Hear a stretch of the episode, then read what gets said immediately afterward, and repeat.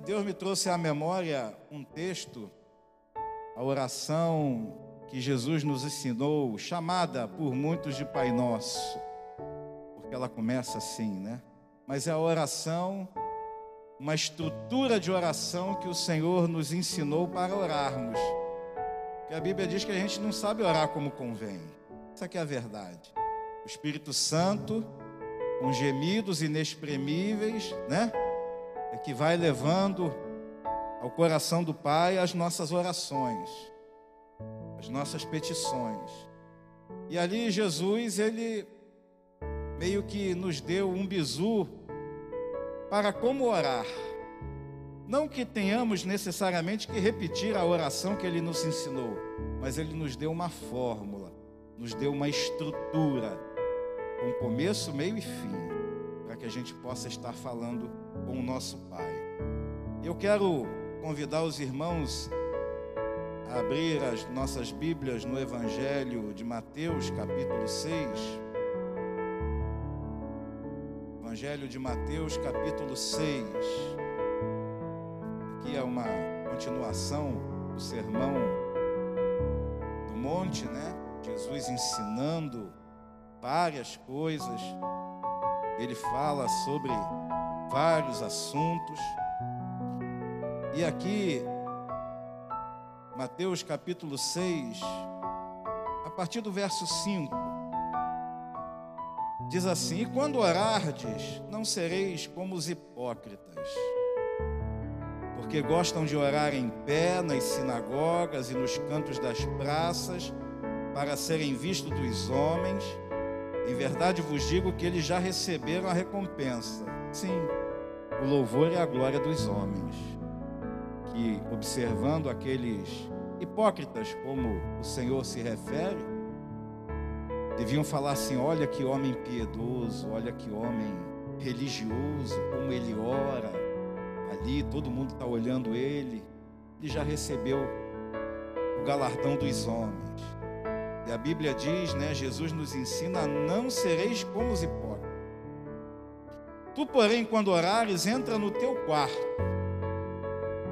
e fecha a porta. Orarás a teu pai que está em secreto, e teu pai que vem em secreto te recompensará. Mais uma fórmula de como orar, né?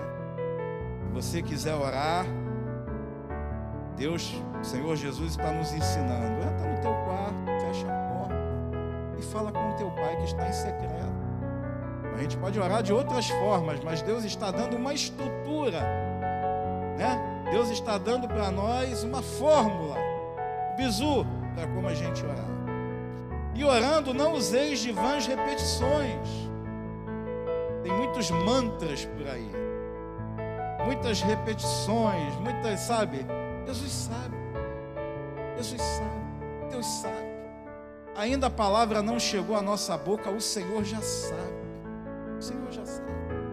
Então não precisa ficar repetindo. Deus, ele quer ouvir aquilo que sai de dentro do teu coração. Você não precisa saber falar bonito. Eu não sei cantar, todo mundo sabe, mas eu canto para Jesus. Todo mundo cantando, eu canto ali no meu cantinho ali para Jesus, e eu creio que ele recebe. Completamente desafinado. Então a oração é algo que sai de dentro do nosso coração. A adoração também. Não vos assemelheis, pois, a eles, porque Deus, o vosso Pai, sabe o de que tendes necessidades antes que peçais. Antes que a gente peça, o Senhor já sabe. Mas eu já falei algumas vezes aqui, então por que orar se Deus já sabe? Porque a oração nos coloca no nosso lugar e coloca Deus no lugar dele. A oração fala para Deus assim: Senhor, eu sou incompetente para resolver esse problema. E eu te peço, Senhor, entra com providência, com graça, com misericórdia e resolve esse problema para mim. Basicamente isso. Porque Deus já sabe de todas as coisas. Mas ali nós nos humilhamos diante de Deus. E a palavra de Deus diz que os humilhados serão exaltados. E aqui fala também sobre a humilhação diante de Deus, reconhecendo a soberania dele sobre a nossa vida. E entrando agora no texto da oração, o chamado Pai Nosso, diz assim: portanto vós orareis assim, Jesus falando: Pai nosso que estás no céu, santificado seja o teu nome, venha o teu reino, faça-se a tua vontade, assim na terra como no céu. O pão nosso de cada dia dá-nos hoje, perdoa-nos as nossas dívidas, assim como nós temos perdoado aos nossos devedores. Não nos deixe cair em tentação, mas livra-nos do mal, pois teu é o reino, o poder, a glória para sempre. Amém. Pode dizer amém? Amém. E eu lendo esse texto aqui, algumas observações e alguns questionamentos vieram à minha mente, lendo essa oração que o Senhor Jesus nos ensinou. Pai Nosso, Pai Nosso. A gente chama Deus de Pai, mas eventualmente a gente não se comporta como filho. E como é que a gente pode chamar Deus de Pai se nós não nos comportamos como filhos? Eu fiquei pensando nisso aqui, Jesus ensinando. Jesus é Deus, é santo, imaculado, irrepreensível, sem pecado, santíssimo, Jesus.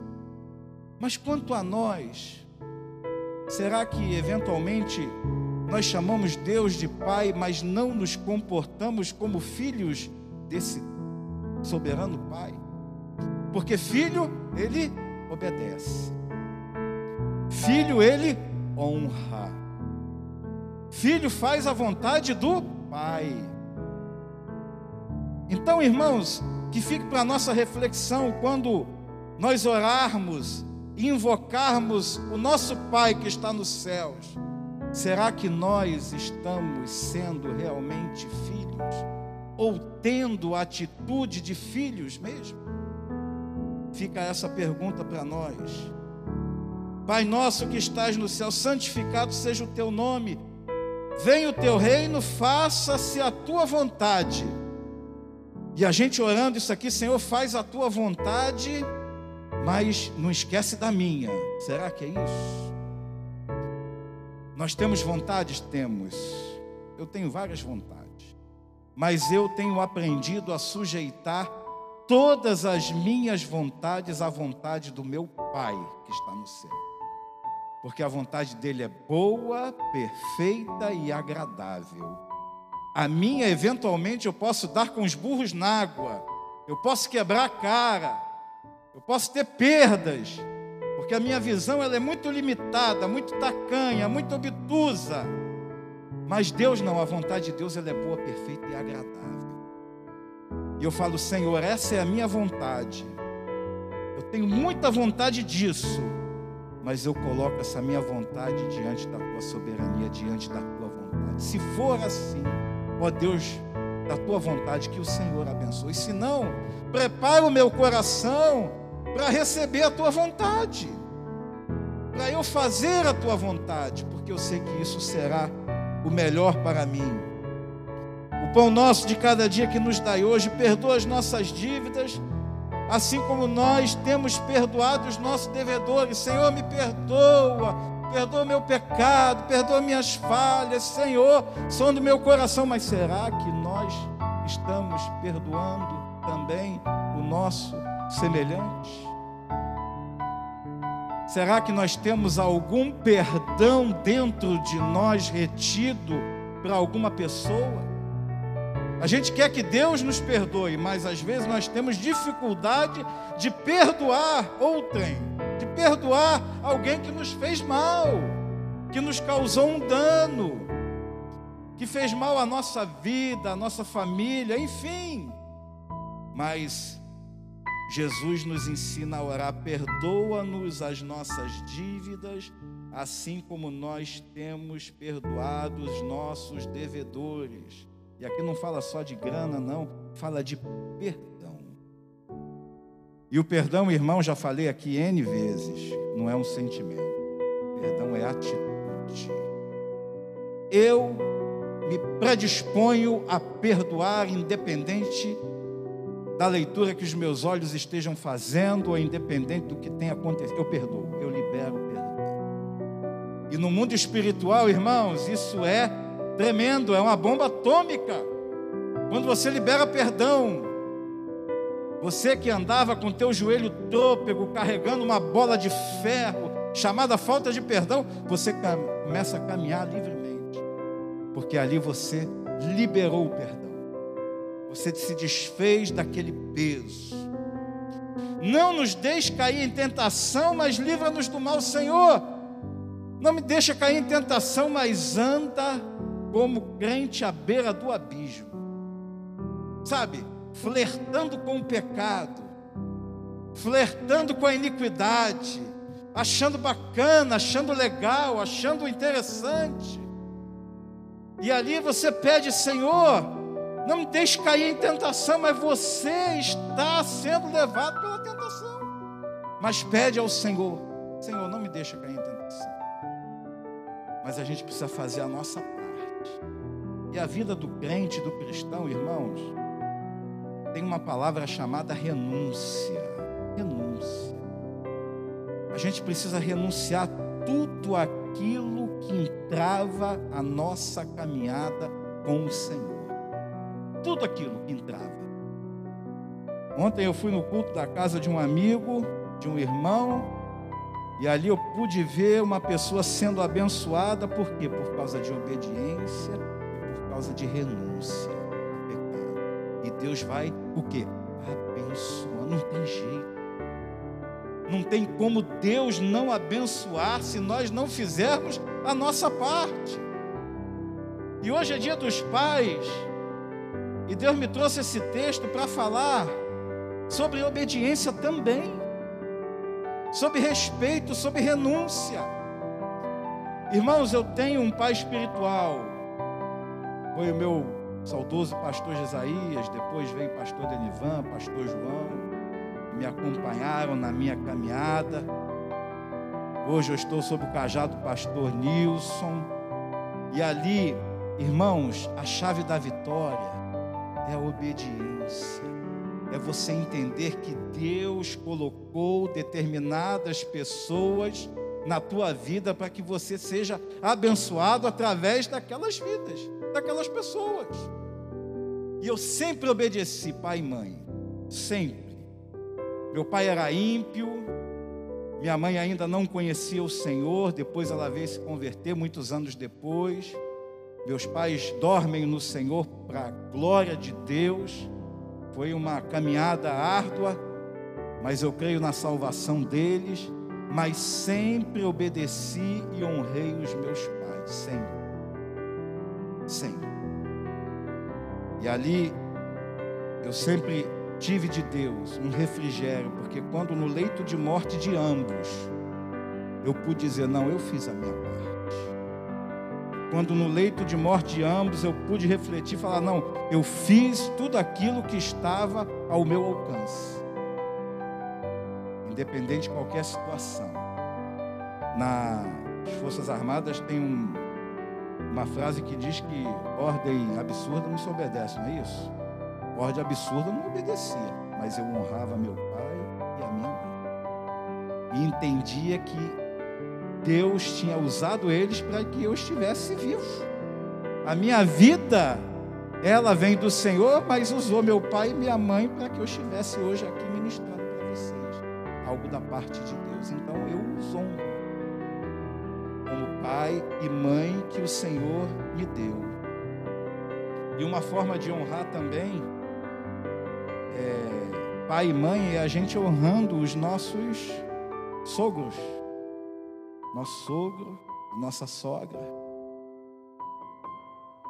Meu sogro, diácono Elísio, lá na glória, eu honro, sempre o honrei, sempre o respeitei, porque ele é o pai da minha esposa. A minha sogra não comunga dos mesmos pensamentos que eu, pelo contrário, nós temos orado por aquela mulher, mas eu a respeito e a honro dentro do limite que a palavra de Deus deixa eu ir. Senhora, eu a honro e a respeito, porque a senhora é a mãe da minha esposa. E às vezes, irmãos, a gente fica focado em coisas e a gente esquece de pai, de mãe, de sogro, de sogra. Irmãos, quantas vezes eles já nos pegaram no colo, quantas vezes já nos abraçaram, quantas vezes já fizeram carinho, quantas vezes renunciaram a coisas deles, abriram mão para nós e por nós. Eu falo isso também pelos meus filhos.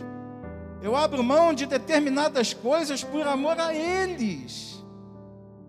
Então, irmãos, dia dos pais, dia do pai. Hoje é dia do Senhor, o dia do pai dos pais, o dia do pai celestial. Todo dia é dia do Pai Celestial, mas hoje eu quis trazer essa breve reflexão sobre a oração que o Senhor Jesus nos ensinou, para que a gente possa ter entendimento e que a gente possa fazer uma reflexão se realmente nós não somos os hipócritas que Jesus se refere aqui no versículo 5 de Mateus 6, ou se realmente nós estamos, Senhor, Pai nosso, não, Tu és o nosso Pai e eu sou o Teu filho. Tu és o meu Pai e eu quero agir e tenho agido como filho. Eu quero fazer a Tua vontade. Eu quero fugir das tentações desse mundo. Eu quero estar mais próximo de Ti.